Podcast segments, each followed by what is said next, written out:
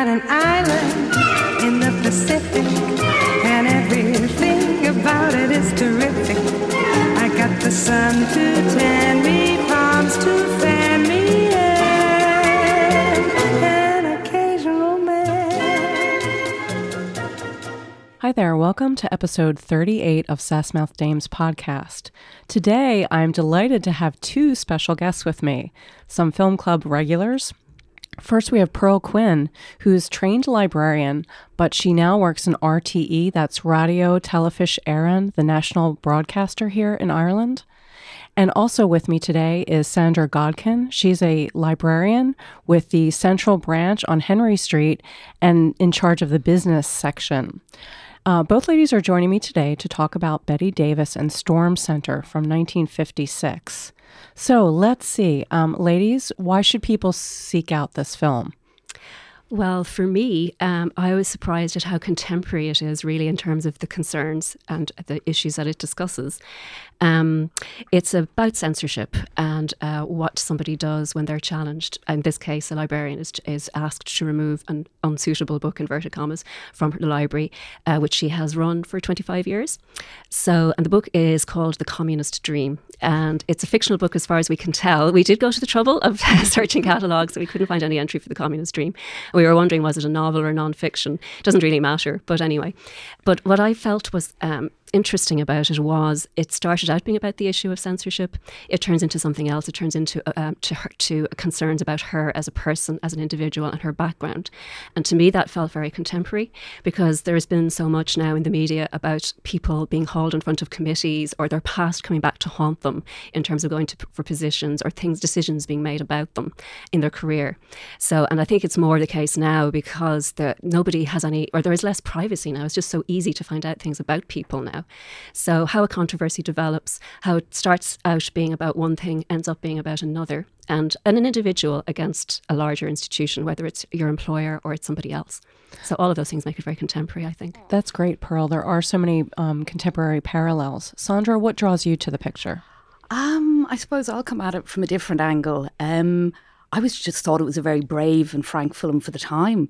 Um, I've read a little bit about that era, and I didn't realize somebody had actually made a, a film addressing the kind of anti-communist panic and actually naming it as a book about a thing about communism. It wasn't an allegory. It wasn't coded. It was they were they were um, having a problem with her because she'd had a book about communism in the library, and they were investigating her past in a way that did happen to people at the time.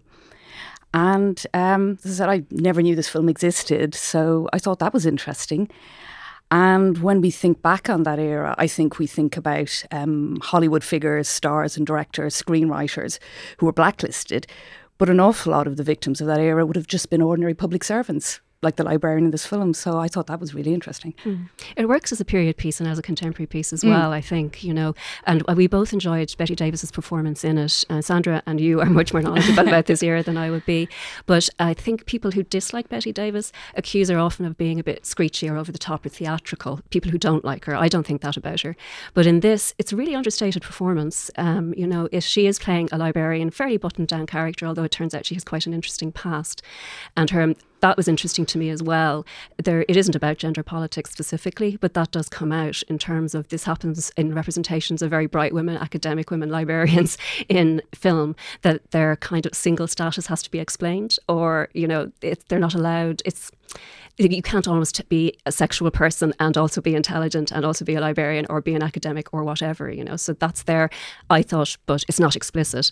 But um, yeah, and even her appearance, it was, you know, very, very buttoned down for Bette mm. Davis. And I was I was impressed with it as a performance, you know, it was quite a, for her particularly, but you know, you know more about Bette yeah, Davis. No, I think so it's might... very restrained. Yes, um, restrained is the word. Yeah.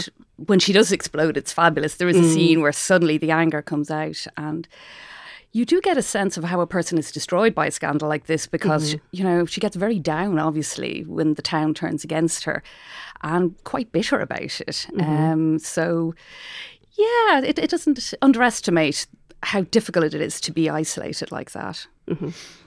What I like about the film is, in one sense, I can cast her in sort of the heroic uh, tradition of that time, just like with Gary Cooper in High Noon, where he asks the town people, "Will you stand with me?" You know, and there's that big meeting, and we know the clock's ticking, and um, you know his adversaries are coming to do away with him, and Bette pretty much goes through the same thing, and all of the townspeople lack the courage of their convictions because they know at an individual level they will be destroyed, and they don't want to risk it. So she stands on her own. But then on another level, aside from all of the censorship and um, the scandal, what I like about this is I think there's a really um, interesting take on um, sexism and ageism. And one thing that really stood out for me was not long ago, I was talking with a woman who is a professional coach for women in business. And she said she was inundated with um, pleas for help from women in their 50s who are being pushed out of their professions. And the benevolent face was here's a really nice retirement package for you. Now, please go. But the other side of that is bullying. It's uh, ghosting or marginalizing or leaving them out of projects and whatnot. So they go, or, or you try and make them redundant. And then, you know, as she said, this woman, they just bring in someone half her age and she'll wear stilettos and a tight skirt, and that'll be that.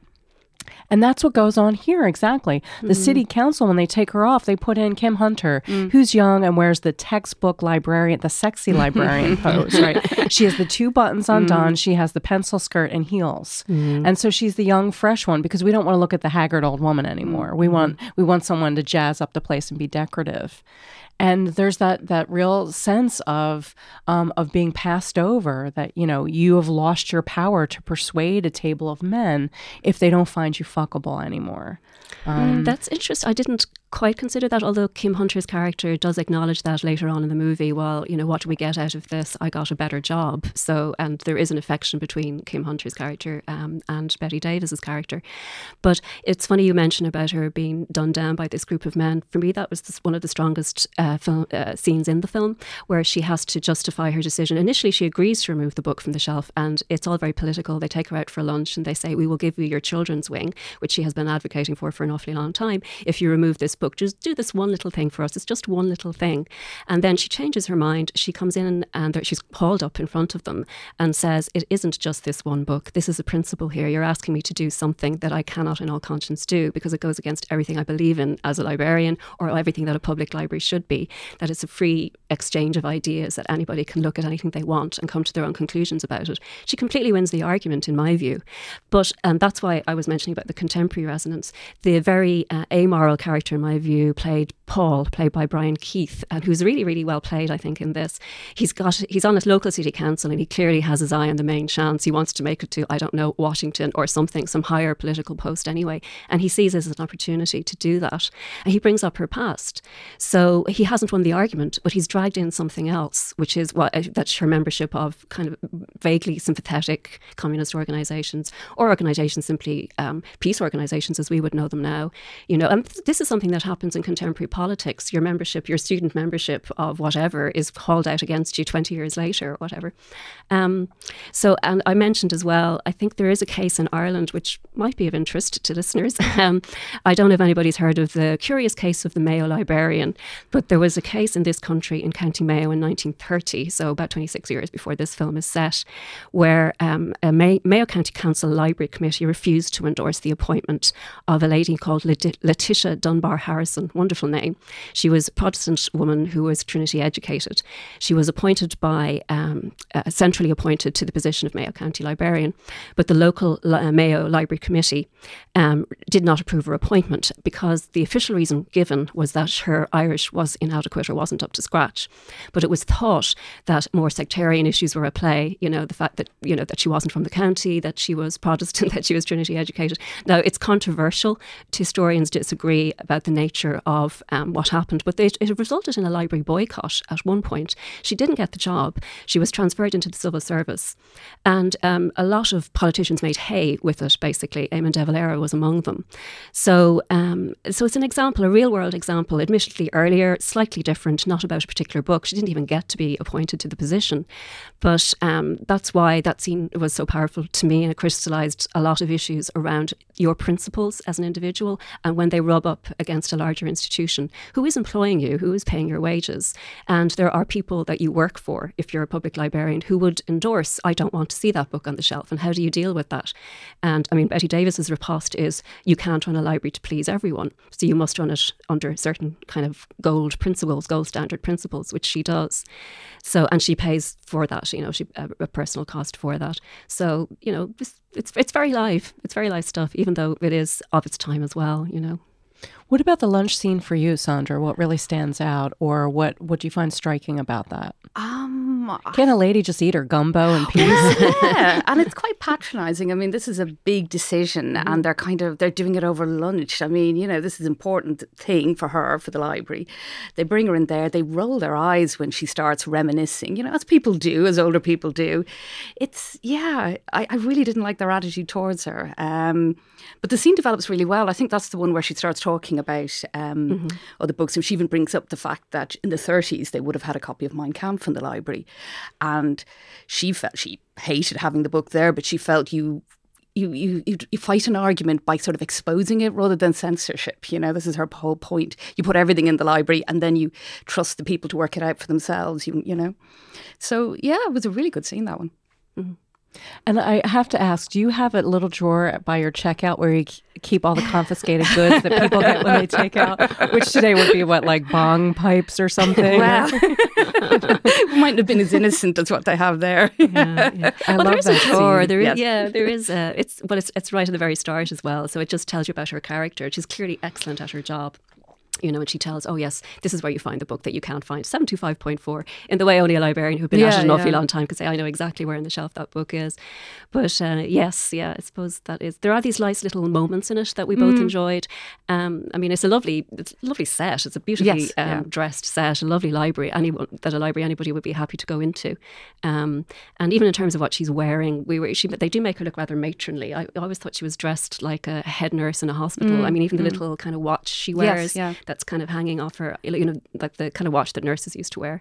Um, but there's little flares as well, you know, kind of beautiful hats with kind of beading on it, which I saw a couple of women in the film wearing as well. So. Um, yeah. I liked the the library for all the little touches in it. Like behind her, there's a poster of Windsor Castle. There's a copy of the statue of the winged victory of Samothrace, and you're going very random. But again, it reminds you of a real library. These things acquired over the years on people's travels.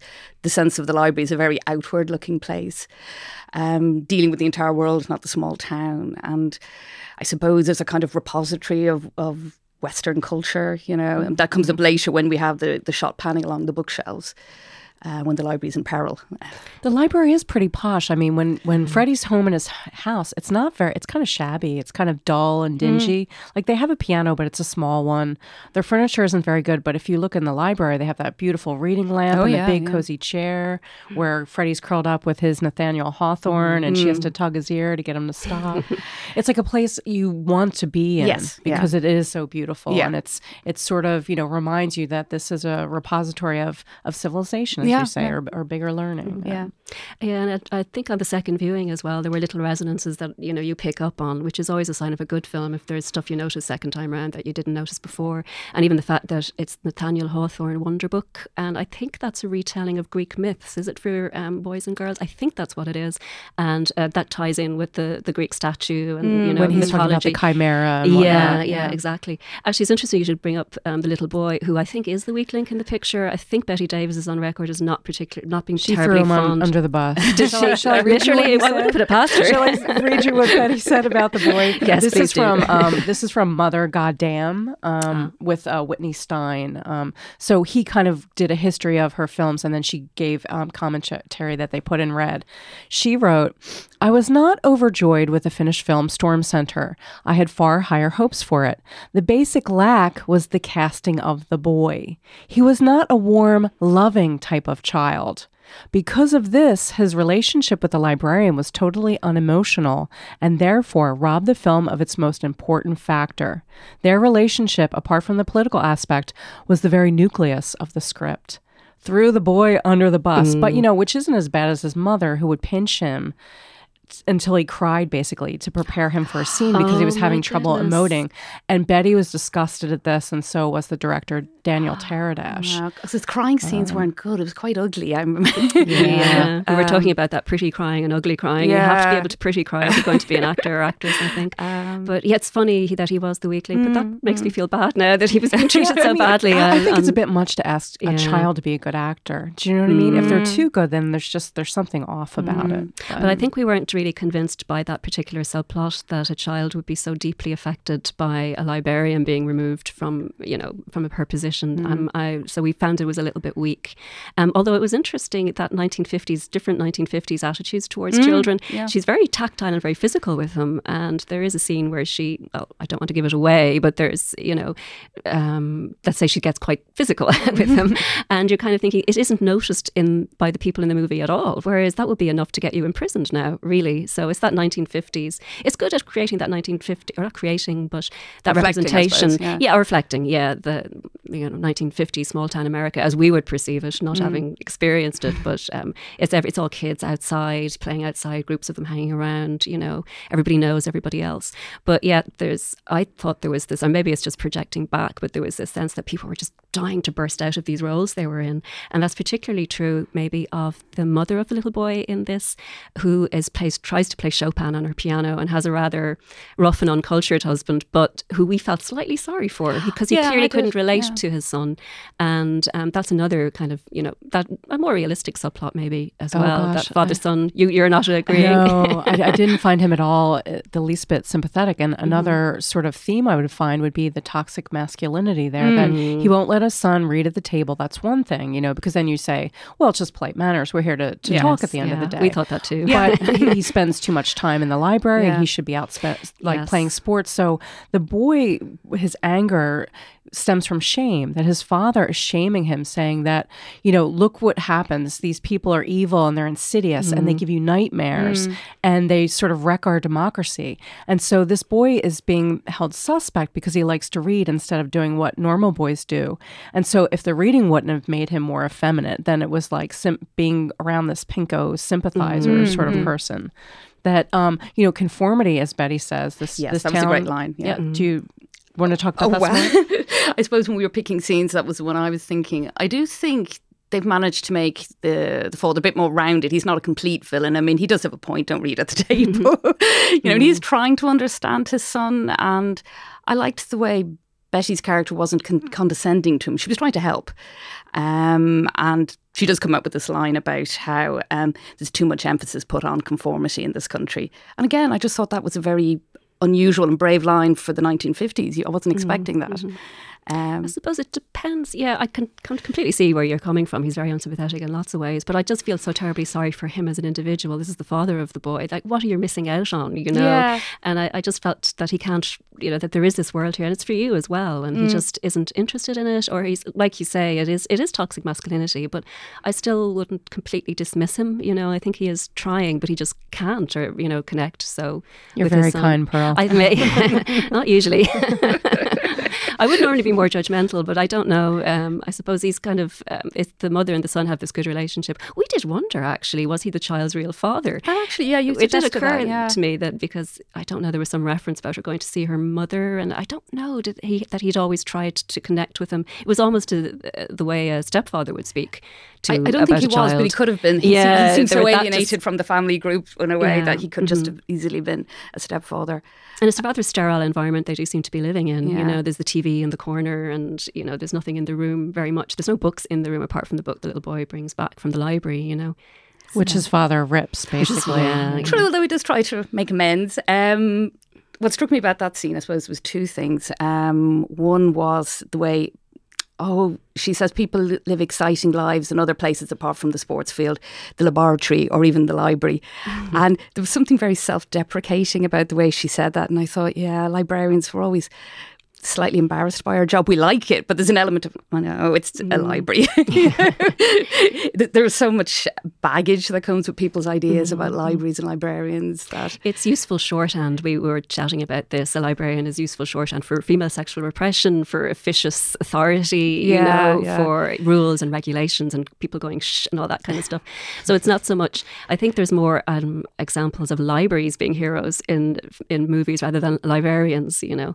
But um, I suppose as well to expand it out a bit into the gender politics, you know, is I I was I feel that male librarians are more sympathetically portrayed in movies than female librarians. So Hmm. I was thinking of um, Tim Robbins in Shawshank Redemption, or one example that I rather like is Peter Sellers in a movie from 1962 called Only uh, well, Only Two Can Play. I think it's called. It's a black and white movie, but he plays a, a frustrated librarian. But he's more an object of sympathy, and he really shouldn't be because he contemplates having an affair. He's married with a, a young child, I think, or two young children.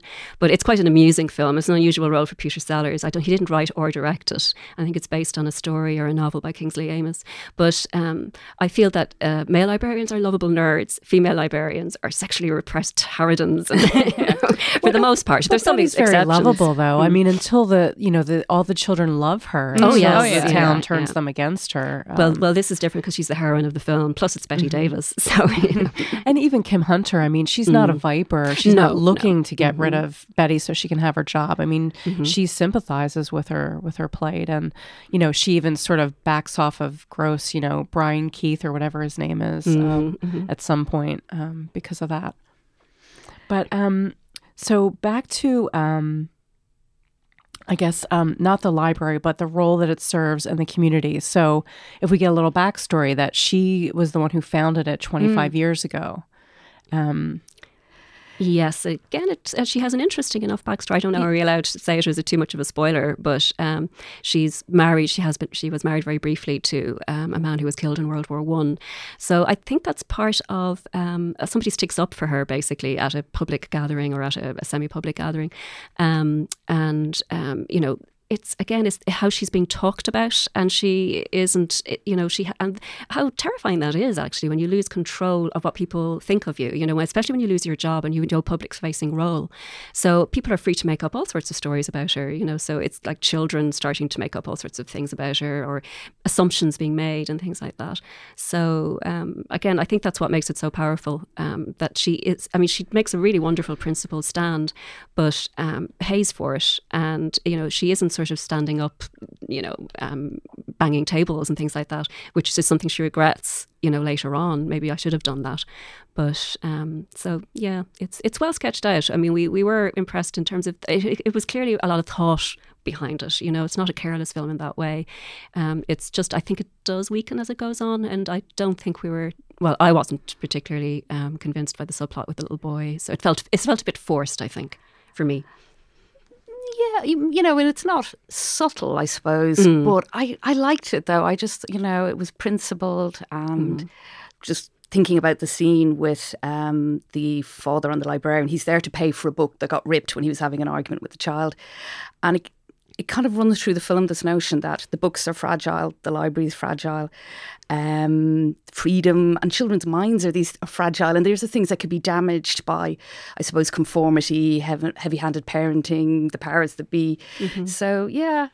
Ooh, Freddie is the book. He's being torn asunder. Well, Yeah. yes, actually, very Yeah, much. And, and then you've got the great opening credits, the Saul Bass opening credits again, the sense of like a horror film, really, at the start, you know, the, the foreboding music, the eyes staring at the books, you know. Yeah, the stakes are very high. I mean, it is. It's an it's an issues film. It's, Yeah. it's taking a stance, and it's always very difficult to make a film like that. I think without being didactic, and um, it you know it's it's a it's a worthy failure. I think in a way, or a partial success. harsh. you know, well, no, failure is a total word, but no, it is. It's it's worthy, but not. It's not. It's definitely worth seeing. I'm, I respect an awful lot of things about it, but um, it's I can understand Bette Davis's disappointment um, in it, um, but uh, it's definitely still worth looking at now for sure. You know, and it has resonance in the in the here and now for sure, definitely.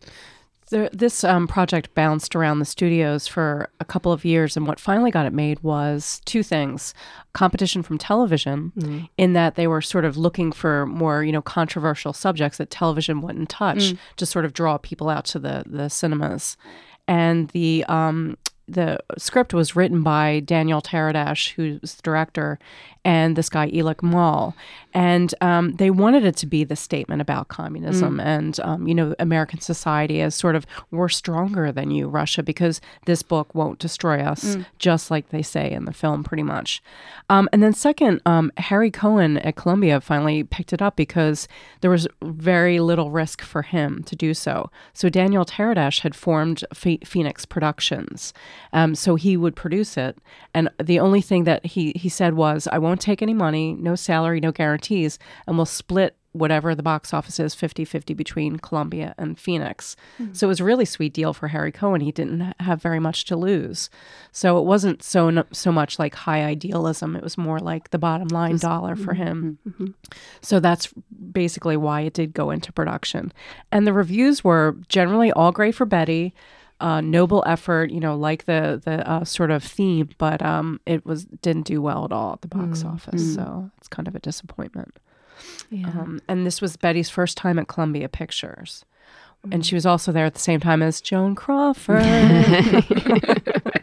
It is interesting to think of it. It's six years after All About Eve, is that correct? So it's quite a button down performance or whatever. So, um, yeah, you can sense, I think, pressures from TV, you know, I, although it, actually, weirdly enough, it's not mentioned, which seems surprising to me, you know, that there's a TV in the corner that isn't turned on. But, um, as, I mean, I suppose as we all know, television is the great enemy of uh, movies, particularly at that period. So there must have been, and we were wondering actually, is television a little bit better at, certainly now, I think it probably is better at taking on issues, inverted commas, you know, things that are in the news. I suppose it can react much more quickly.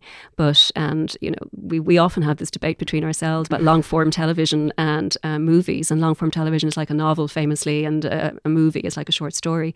And for me, I mean, I just love a movie, but but I read novels. So, you know, um, but uh, so I do think, there, like I think we've said, I mean, there is an awful lot of thought. It is a thoughtful movie. I'm interested actually that the director only did this one film. He never made another one. Am I right in saying that? because it lost so much money. Right. Um, and, and, and a lot of that was his investment. So I, I Ah. think that probably turned him off of that. W- was Bette always going to be the choice for the film? Because I I heard no, other actually, names there. the first name, um, uh, the first person they offered it to was Mary Pickford. right, that- yeah. And Hedda Hopper said, "No, this is going to be one of those commie, you know, things. So You better not even touch that." And then they offered it to Irene Dunne, and she said no. Um, so then it went to Bette. And um, I love the story about when, um, if you already know it, please do tell it about when Joan and Bette were at the same studio. But then one day after, at the end of the day, while she's filming this, Bette's at her, you know, studio dressing room at her ma- makeup table, massaging the cold cream, as we know she likes to do. She always wrote about doing that. And suddenly a wall opens and Harry Cohn steps out, making obscene gestures without looking at her. And Bette stands up and yells, You know, get out of here this instant. And he turns around and makes a hasty retreat. And then the next day she complains to a producer. And the producer says, Oh, he wasn't there for you, Bette. Don't worry about it. He was there for Kim Novak. You're in Kim Novak's dressing room. And she was moved to the other side of the studio, and Harry doesn't know that. So what's worse, that Harry Cohn comes in your, you know, uh, sort of a double insult or an insult yeah, from he wasn't there for angles. Bette, Oh, which is very no. sad. Yeah, I, I yeah. feel for her.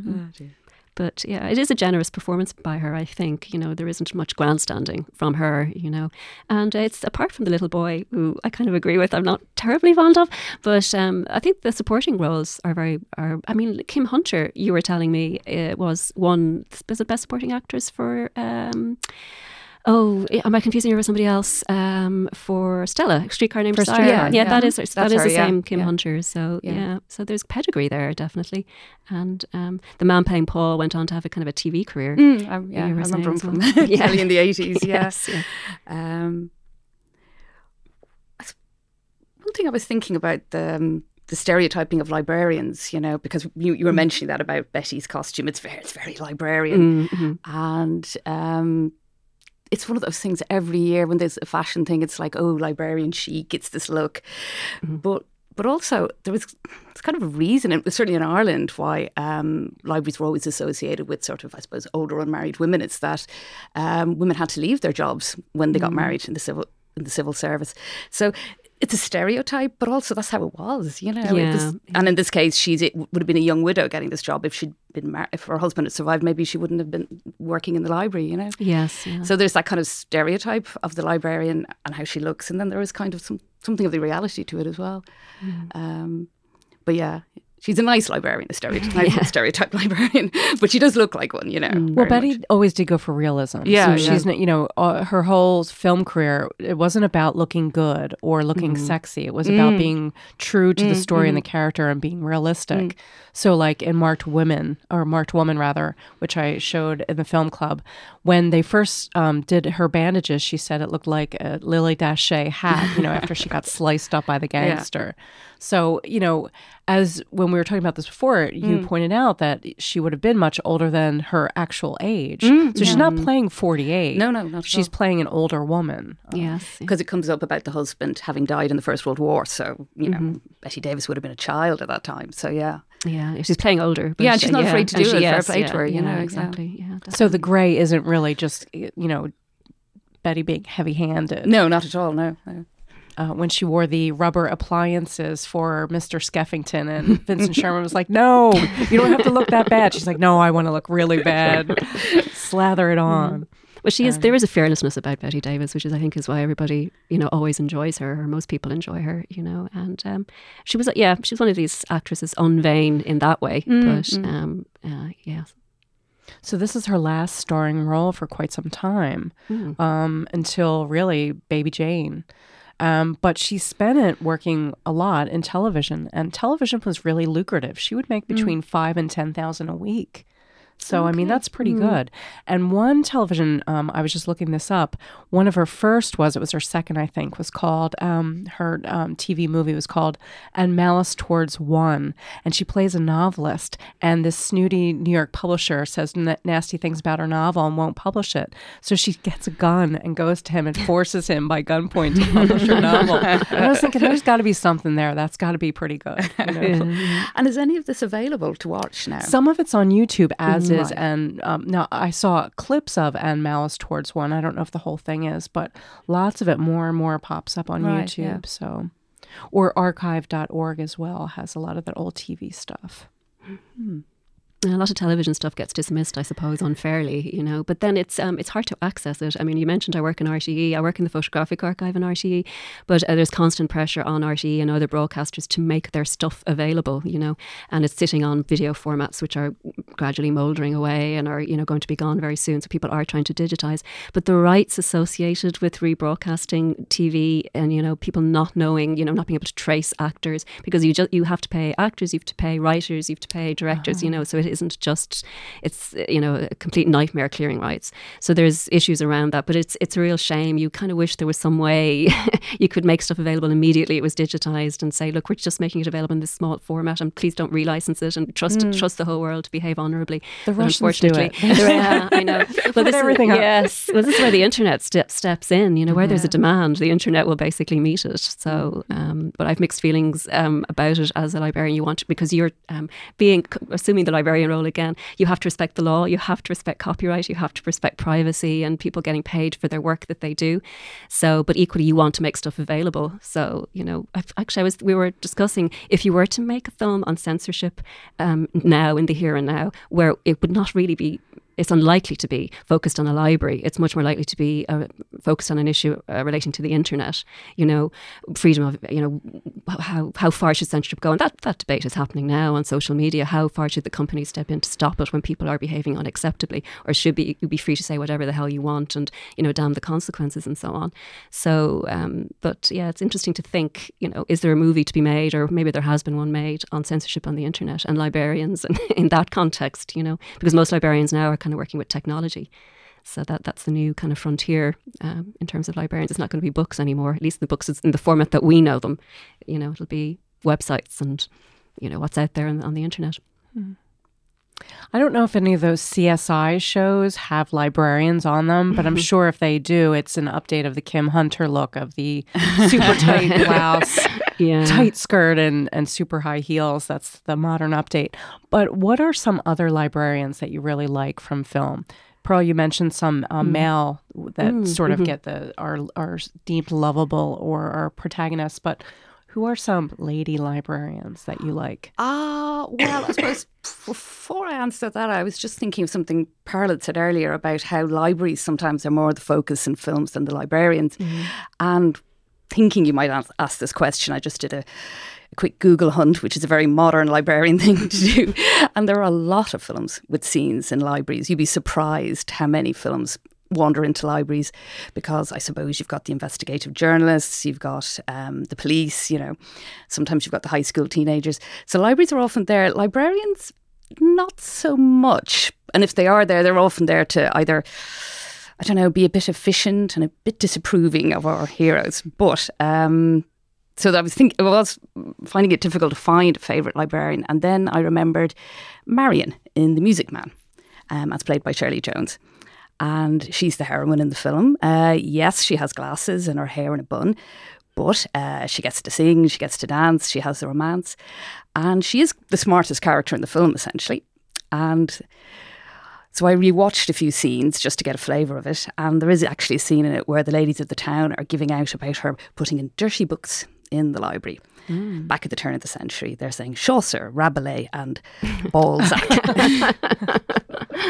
so I thought, ah, she's like Okay. Bette. She's had to fight them over this. So yeah, So- they do mention ladies' groups sending in letters objecting, don't Well, they? The this city is it, council. yeah. This is all, yeah, this is all. It's always a ladies' group. yeah. Unfortunately, in this Yeah, one as well, yeah, the ladies are against her. yeah. Mm-hmm. So and you get Marion rhymed with librarian with carrion. So yeah, it's Mm-hmm. it's worth checking out. There's a really there's a good song and dance number in the library where she gets to stamp books rhythmically while people are dancing. So Mm-hmm. As you do. as you do.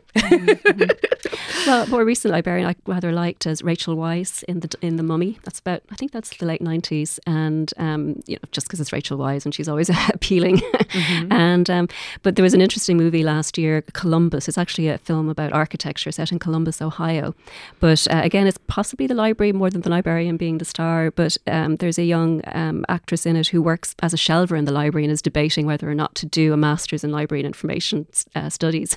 and her colleague, who is a qualified librarian, I think advises her not to. It is a terrible, um, t- you know, employment record for people who have this master's.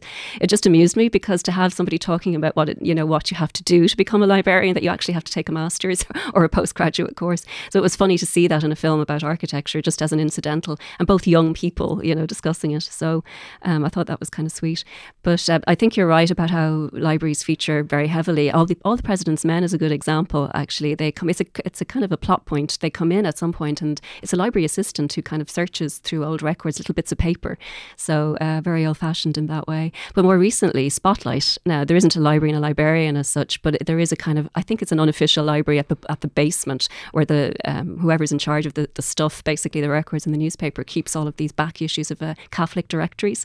So this is how they find um, or they track down where how the priests are being moved around in the diocese by looking at the successive years going back. So you're kind of thinking the inner librarian or archivist in all of us kind of goes, yay! there is a reason for keeping those back issues. You know, they're not just mouldering there on the shelves; they do have a function. So yeah. Well, definitely Carole Lombard, um, as I showed in the film club, No Man of Her Own, um, which is fabulous. But also, um, Barbara Stanwyck in Forbidden starts out as the librarian, and, and she's so sick of it. She's sick of everyone knowing when she's going to show up and the routine of it. So she says basically, I'd like to see this whole town burn down, and I play my ukulele. and then she takes out all of her worldly savings and goes on a fabulous va- vacation so she can have like a hot love affair and live a little. Um, wear a fabulous gown, you know, by Orry-Kelly, of course. Um, so uh, that's definitely one. A modern one, I'd say Parker Posey, Party Girl. If you haven't seen that, that's really good. Where she stops being a party girl and becomes a librarian, and it's like, yes, you know, this is this is the living the dream of respectability kind of thing. Um, there are loads more, of course. Desk Set with Katharine Hepburn and Joan Blondell, and Joan Blondell was a librarian in real life um, before she became, I you know, reading about that, famous on the stage yeah. and whatnot. So. There are librarians everywhere. we love the For librarians. good or ill, yeah. Can't get rid of us just yet. Anything else you want to say in closing? Well, definitely see it for sure. But Oh, despite recommend it. whatever reservations, I, d- I wouldn't want to put people off it. Like you say, it's definitely worth worth viewing, and yeah, Yeah, it's sort of not just as a period piece, but you know for it's what it kind raises. of it's well, you know, it's a brisk and interesting mm-hmm. story. Yeah, yeah, definitely worth seeing.